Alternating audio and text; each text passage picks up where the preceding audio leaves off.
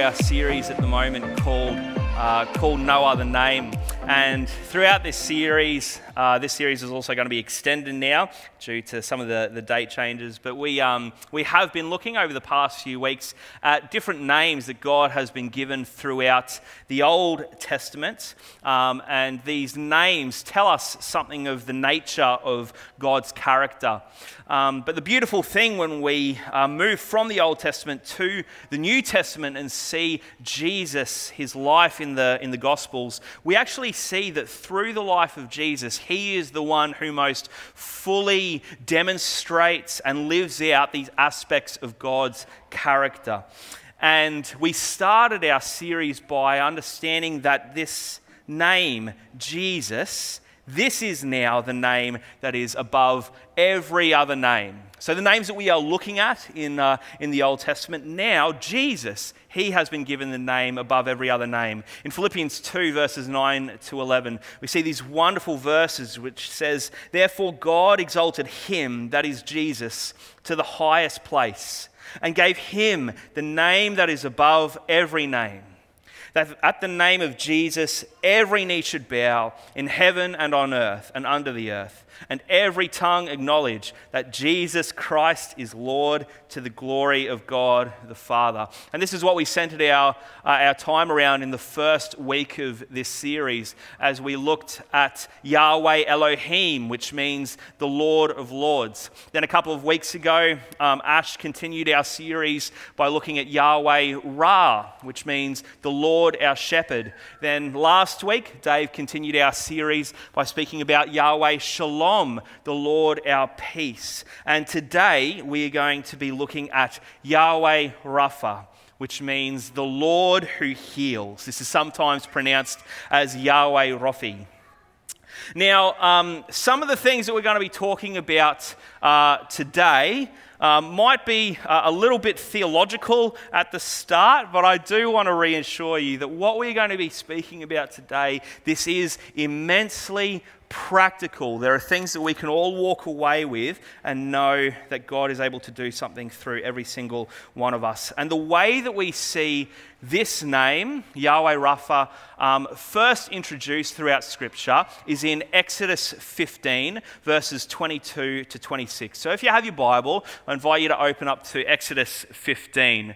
We're also going to be, uh, yeah, it will also be up there uh, on the screen. Now, at this point, um, just for a bit of understanding of where we find ourselves here in Exodus 15, at this point, Moses has, uh, has just led the Israelites out of Egyptian slavery. They have been guided by God to, uh, to the Red Sea and God has parted the sea so that the Israelites uh, have a clear way to walk through. The Israelites made their way through the Red Sea as the waters were parted. The Egyptians chased after them, um, trying to, to stop them. Uh, but then God, once again, as always, He saved His people through, uh, through allowing the, uh, the sea to come back and swept the Egyptians away. Um, then at the beginning of Exodus 15, where we find ourselves is the moment immediately following this. There is celebrations and songs being sung to God, thanking Him for, uh, for His uh, for his goodness and his faithfulness to his people. And then in verses 22 to 26, we begin to see the people of God, the Israelites, starting to make their way towards the promised land. And so this is where we uh, pick up in verse 22. It says, Then Moses led Israel from the Red Sea, and they went to the desert of Shur.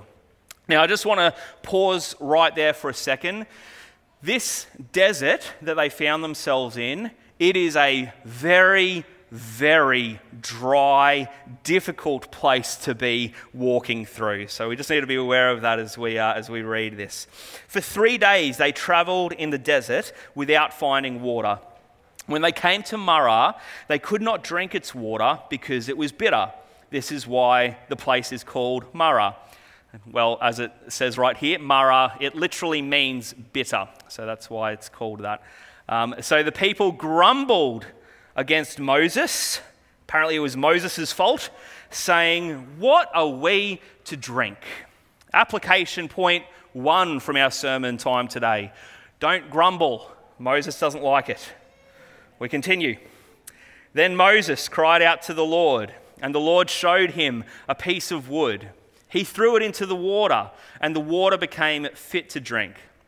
There the Lord issued a ruling, an instruction for them, and put them to the test. He said, If you listen carefully to the Lord your God and do what is right in his eyes, if you pay attention to his commands and keep all his decrees, I will not bring on you any of the diseases I brought on the Egyptians. For I am the Lord who heals you. In the original language, I am Yahweh Rapha. The primary way that we see healing spoken about in this section of Scripture is regarding physical healing. And the way that this um, unfolds itself uh, through this uh, and throughout all of Scripture is by seeing that God is able to heal physically in two different ways. Firstly, God is able to heal supernaturally like he does here. God comes and intervenes in a, uh, in a divine, powerful way to make this water okay to drink. But the second way that God is able to provide healing to his people is by providing guidelines for this group of people, these Israelites, who would have had no understanding of medical doctors um, and medicine and the, the things that were needed to, uh, to stay healthy and flourish as a, as a group of people as they're wandering through, through the desert. Um, uh, often, when, uh, when people who have recently come to, to know Jesus um, and they pick up the, the Bible and they begin reading it from, uh, from the start, sometimes uh, if people do this, they can get quite confused with some of the things that they are reading. Um, if you are new to faith, can I just recommend the best place to start is in the Gospel of, of Mark? Because I've found if people just pick up the Bible and start reading it from the very beginning of Genesis with no real understanding of what it is, uh, of what it's saying in the context it's written in, it becomes a little bit strange because when you start in Genesis, it sounds wonderful. There's all these supernatural things going on. Some people might feel like it sounds a little bit mythological and not really understand what's happening right at the start, but it picks up when you get to Abraham and, uh, and his descendants, and you start to understand a little bit more about what's going on. Then you get to Exodus, and if you've seen The Prince of Egypt, your mind will be brought back to that movie, and you'll sing songs along in your, uh, in your head, and you'll enjoy reading through the history of what what happens in Exodus. And then, and then you get to Leviticus. What is that about? And then you get stuck in Numbers. And then Deuteronomy. These books that just feel like this massive slog to get through. And if you're new to reading scripture, you'll just be wondering what on earth does any of this have to do with what Jesus spoke about when he said, Love God and love people? It can be easy when we come to these books like Leviticus, Numbers, and Deuteronomy to read them through our eyes and not understand the context because uh, there are some confusing laws uh, from our eyes that are given to the people. But we have to understand there are multiple reasons, a lot of these laws throughout Leviticus and, uh, and following, oh, there's a lot of different reasons that these laws are given. But I just want to talk about one reason that some of the laws are given, and one of the reasons that some of the laws throughout these books are given was to protect God's people, to help them to flourish, to help them um, become everything that God wanted, wanted them to be as a nation.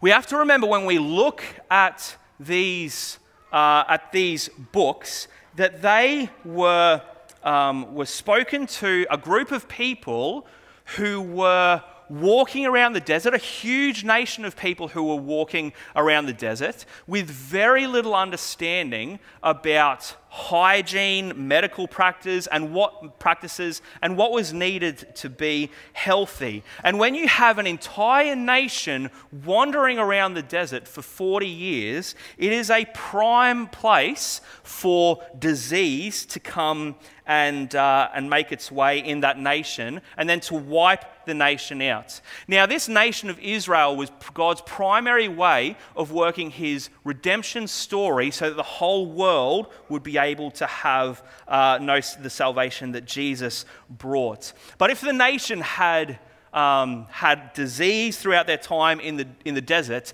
the Bible would stop in the book of Exodus. So, for example, one example of where you might find some, uh, some guidance that God gives to his people about, um, about having healthy practices is in uh, Leviticus 15. In Leviticus 15, I'm not going to read much of Leviticus 15, it's a little bit full on. But one thing I think we could all understand is one of the laws that God gave, which was if someone spits on you, go and wash it off. Okay? I think that's a fairly logical thing for, for God to have given his people. And it's things like this that we see throughout God's laws that we're there to help the nation of Israel flourish and become everything that they could be. This is part of the reason in verse 26 of what we have just read. It says, If you listen carefully to the Lord your God and do what is right in his eyes, if you pay attention to his commands and keep all of his decrees, I will not bring on you any of the diseases I brought on the Egyptians, for I am the Lord who heals you. This verse of what we just read, it's partly demonstrating that through obedience comes blessing, but it's also um, for us with, with a bit of hindsight, uh, it helps us understand that God wanted his people to obey his laws and his decrees so that the nation didn't die out. So God is able to heal supernaturally, like he does with the, um, with the water here, but he also uses natural means to provide health and healing to his people through medicine, doctors, hygiene, and just simply being, uh, being smart. Um, I've heard of, of some people um, who avoid any um, natural means of, uh, of healing and health. And the primary way, the primary reason that some people avoid these things is they, because they say that God will uh, only desires to heal people supernaturally. Um, and only does this rather than healing people through natural means. But God has provided us with good things like medicine and and doctors so that us as a, as a people are able to flourish. The Lord who heals, Yahweh Rapha, he heals both through supernatural and natural means. Now, what I've said just then is pretty straightforward. If we get a headache, most of us will be inclined to go get some Panadol or some Nurofen. Um, and these are good things that God has uh, provided for us so that we might have health. But where things begin to get a little bit um, more difficult and uh, and confusing and even controversial is when we move from speaking about just natural healing and start speaking about supernatural healing. These moments when God comes in divine power and intervenes in the world and provides healing for people. Now, this is the way that God provided healing for his people in this passage. Moses threw some wood into the water, and the water became drinkable. It was no longer, um, it was no longer uh, bitter. But throughout the entirety of the Bible, there are countless. There are so many passages that speak about God's supernatural healing power um, that are evidence of God being the Lord who heals. The Lord who heals, a few different ways that it's spoken about throughout uh, the Old Testament. God heals physically, He heals emotionally, mentally, and spiritually. There are ways that God heals supernaturally that are um, broad and, uh, and all encompassing.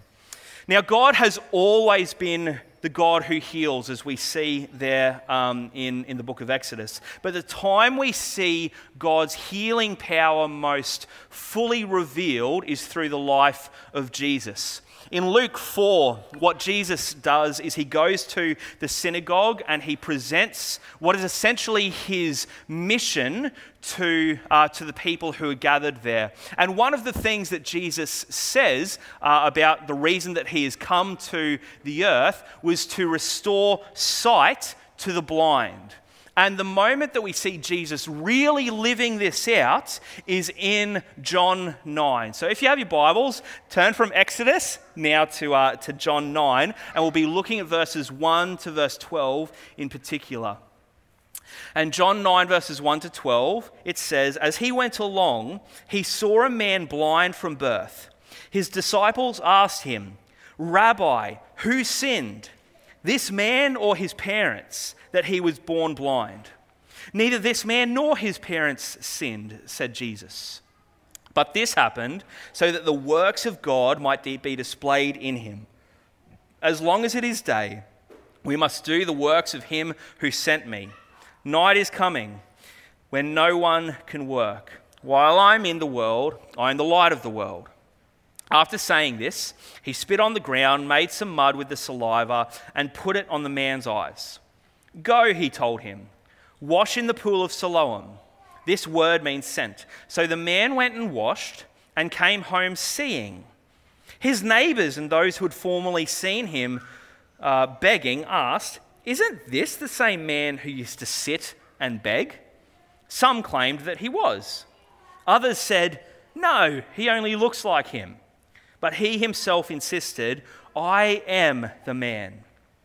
How then were your eyes opened? They asked.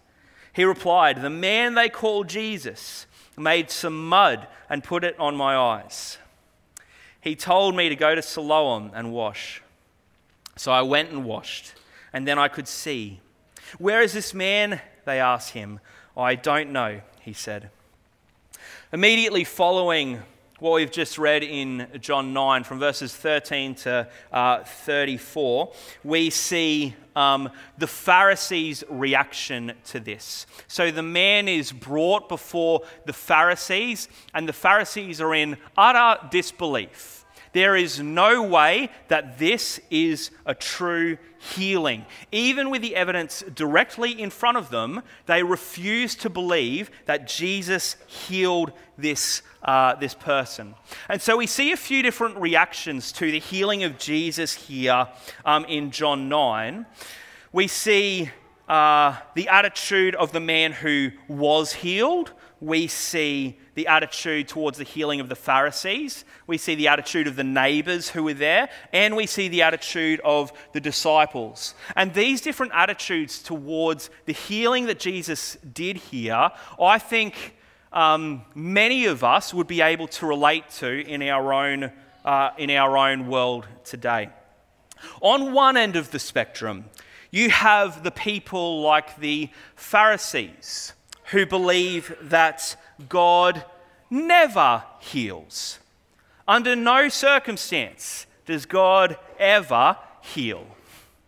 Even today, there are people who would, um, who would assume that, uh, who would say, sorry, that God never comes in supernatural power and heals people.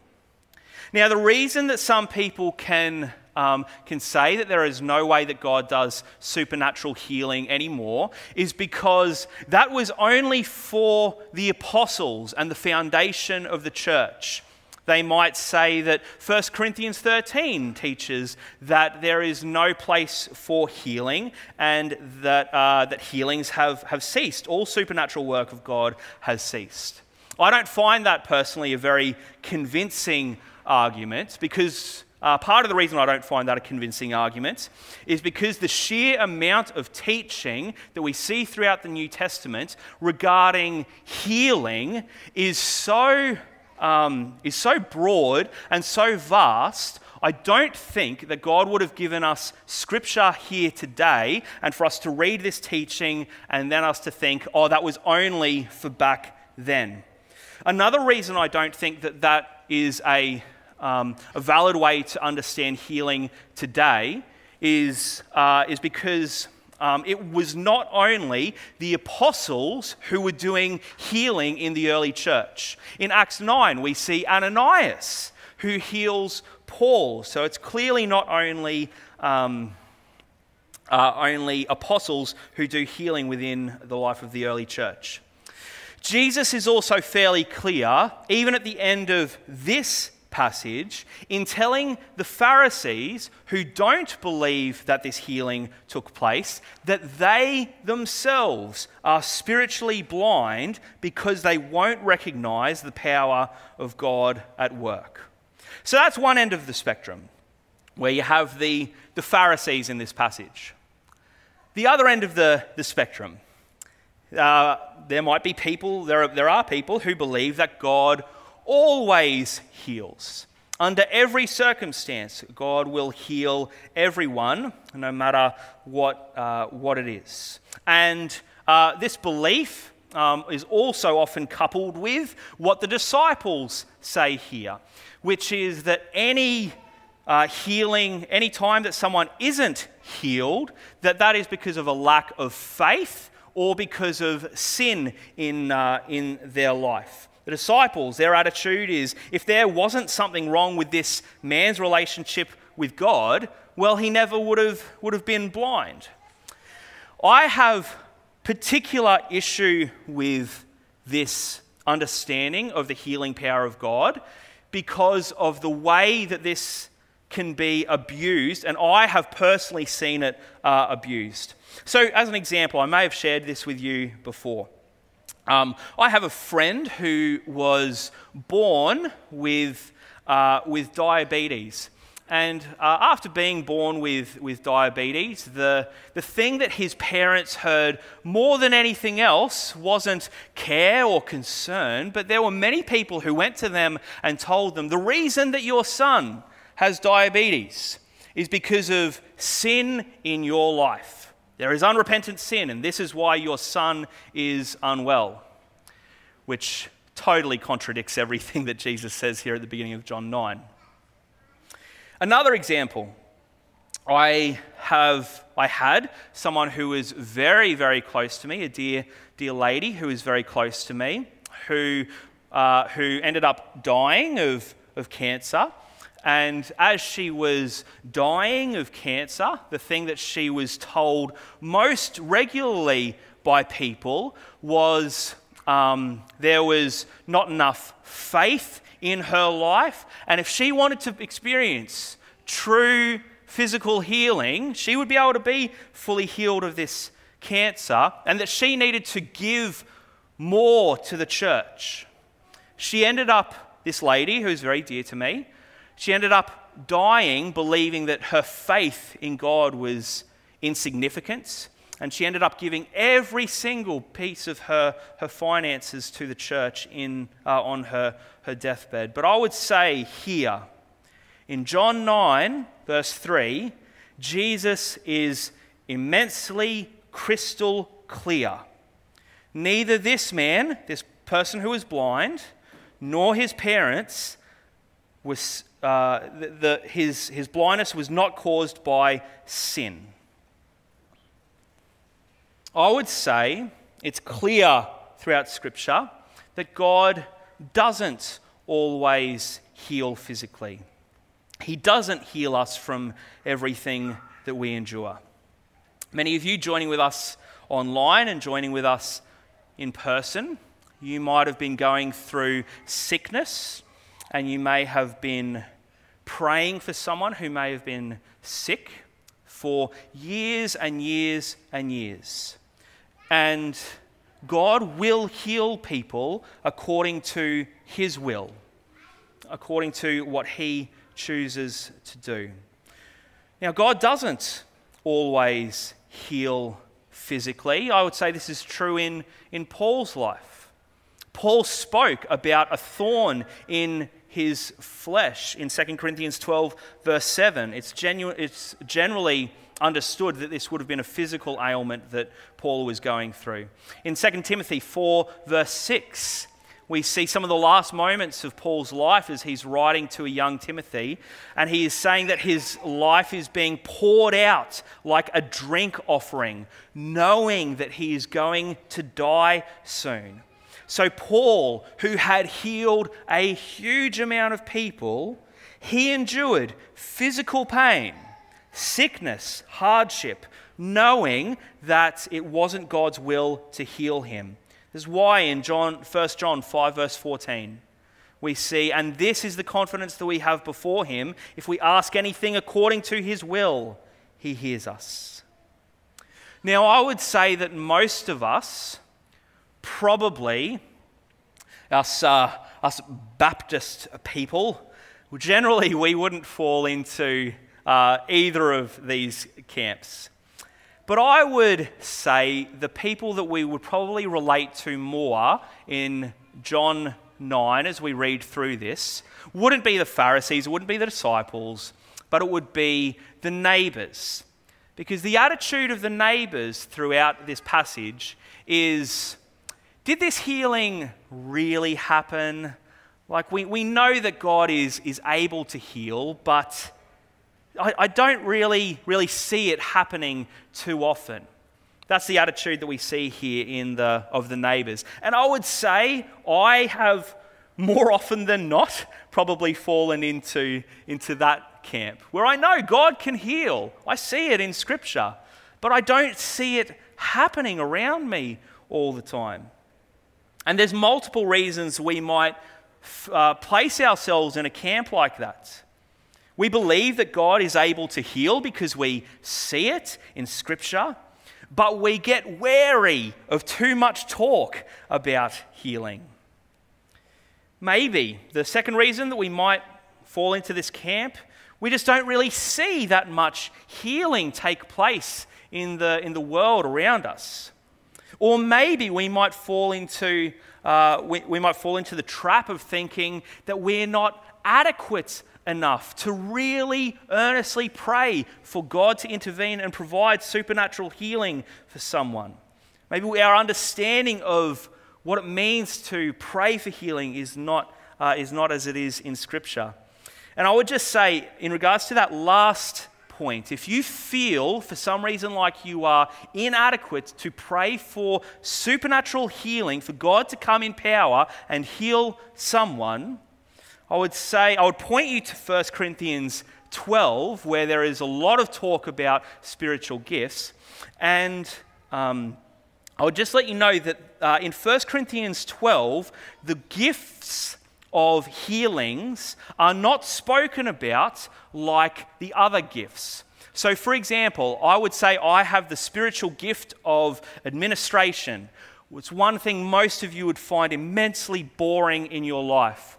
Um, and this is something that I have. I am able to be an administrative person because God has given this to me. But the way that gifts of healings is spoken about is different because every single gift, every single healing, sorry, is a gift that has been given to that person to then give to the person who needs healing. Every single healing is a gift. So every single one of us can pray for a healing gift in any particular situation. And it's for all these reasons that I think we, some of us, I take not all of us, but some of us may need to move the pendulum back a little bit and have the attitude of the man who is healed here in this passage. And just simply accept that God is the Lord who heals. God is the Lord who heals. Why do I believe this? Why do I believe that God still wants to heal today? In John 9, verse 3, so that the works of God might be displayed. God wants to work in powerful ways so that people will come to Him, believe in Him, and worship Him as their Lord and Savior. I was on a, um, I was on a youth camp once, and um, we, had a, we had a guest speaker on this camp that I was, was on. Um, a, a very charismatic uh, brother of mine. It was wonderful to, to have him come in and share, uh, bring God's word on this, on this camp. Um, and one of the boys who was there on the camp, he had um, a really um, messed up ankle, and this was preventing him from being able to do a huge amount of, of things on this, uh, on this youth camp. And this, um, and this uh, friend of mine, who was the, the speaker on the camp, um, he uh, he just went over to him and called some of the other, um, the other youth around this, this boy and began to, to lay hands on his ankle and began to, to pray for it. Um, after praying for it for a while, he asked him, Look, have you, have you experienced any, any relief of pain? And the boy said, Yes, I, I have experienced some, uh, some relief of, from pain. And so this guy, he continued to pray for, for this ankle. And in the meantime, the administrative part of myself was thinking, we've got a time schedule, let's get going. We've got some, some stuff we need to, to get to. Um, but this, uh, this guy, he continued to pray for, for this, um, this young boy's ankle.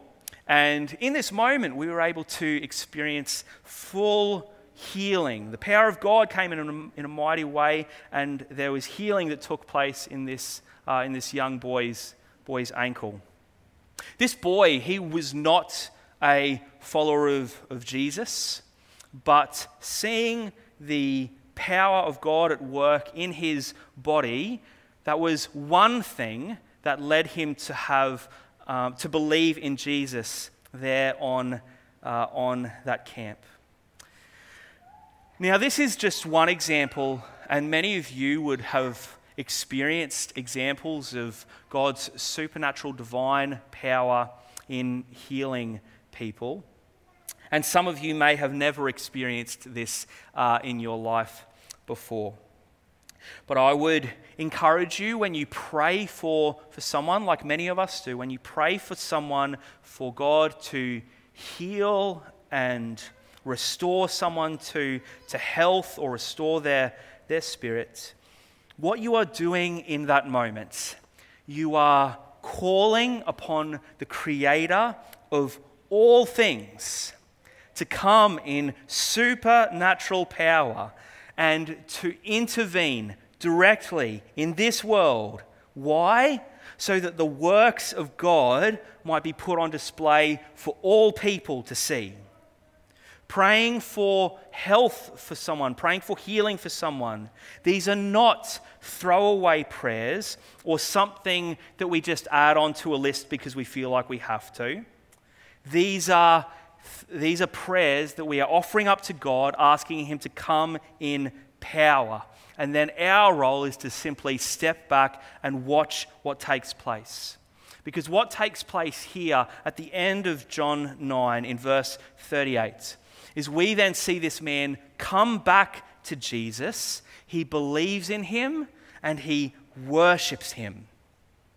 He doesn't just experience physical healing in this moment, but a deep spiritual healing takes place. So it's not just his physical eyes that are opened, but his spiritual eyes are opened. And this is why God heals, so that his power will be revealed so that people will worship him and so that more people will believe in him. And this morning, I just want to um, speak to, to us, uh, speak to three different groups of, of people. You might fall into, into one of these groups. Some of you might be here uh, this morning and you might be in need of absolute spiritual healing. Your spiritual eyes might still be blind and you haven't understood that Jesus, in all of his grace and mercy, has come to this world to provide salvation for you and that you might believe in him. Through believing in Jesus, you can know salvation and your spiritual eyes are able to be opened and you can experience spiritual healing. So, some of you joining with us online might be in that camp. Some of you here this morning might be in a camp of knowing that God is able to heal, but you just don't see it as often as you would like. And you might be in the, in the place where you are wanting to see um, His supernatural power working through you more and more. But the last group I want to, um, to speak to today, and I'll be praying for all of these, these different groups. The last group of people I want to uh, speak to today is for any of you um, this morning or joining with us online who might be in need of physical healing. There might be an, um, an ailment or a, or a sickness that has been with you for years and years and years, um, and maybe you haven't experienced healing. God doesn't guarantee that every person who is sick or unwell will be healed, but He calls us even in James 5, calls us to pray for those who are in need of physical healing. And I'm going to, to do that for us uh, today. Um, originally, when I was thinking about this sermon, I was hoping that we might be able to, to have people um, lay hands on those who are sick and need healing. But with our current COVID circumstances, we're not going to be doing that.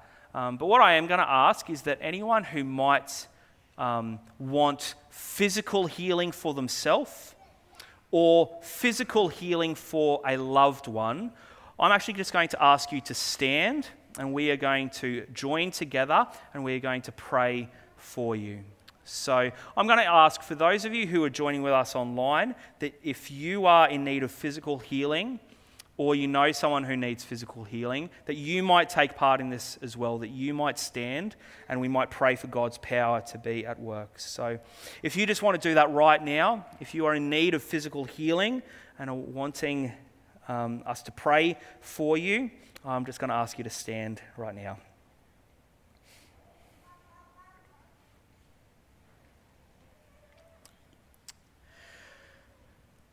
What we're going to do this morning is our brothers and sisters stand, um, uh, stand here. Um, if we can just, all of us, just reach out a hand to, uh, to our brothers and sisters this morning. Um, we can't lay hands on you this morning for, for obvious reasons, but we are going to pray right now for God to come in supernatural power and to, uh, to come in and heal. Team, if you want to come on up, that'd be great.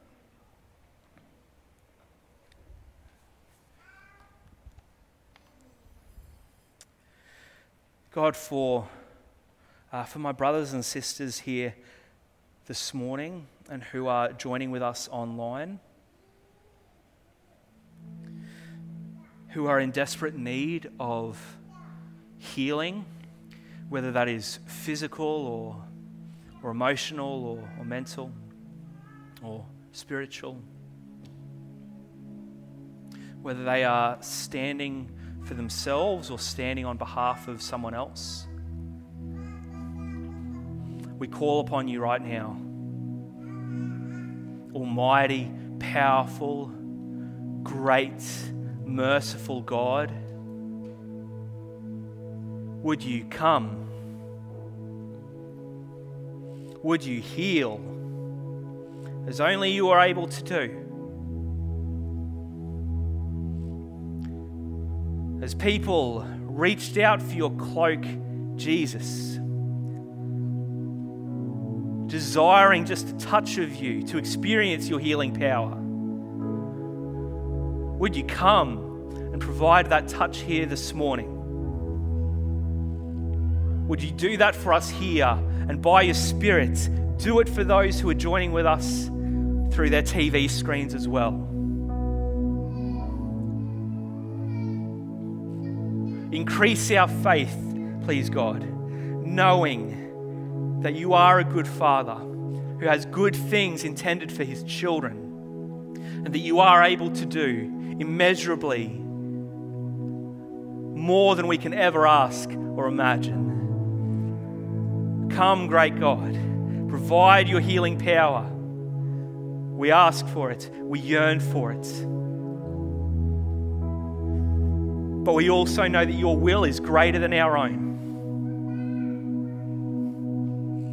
And so, no matter what happens from this this morning, we ask that we will worship you,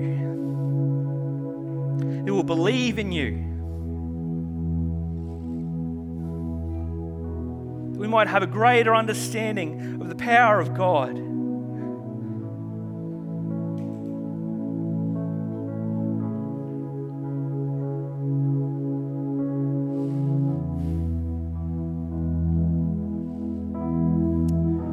God, particularly, I just have a real sense right now, God, that you are wanting to provide healing here this morning for someone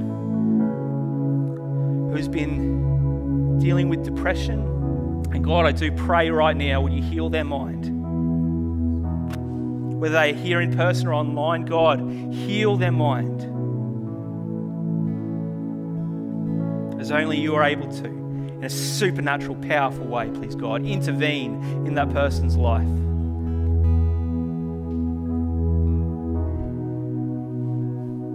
For all of us, God, we do want to experience more of your healing power in our spirits. And we do ask for the things that are spiritually sick within us, that we might cast those off might experience your healing power. And we pray all of these things in the name that is above every name, in the name that is above all things, in the name of Jesus. We pray these things. Amen.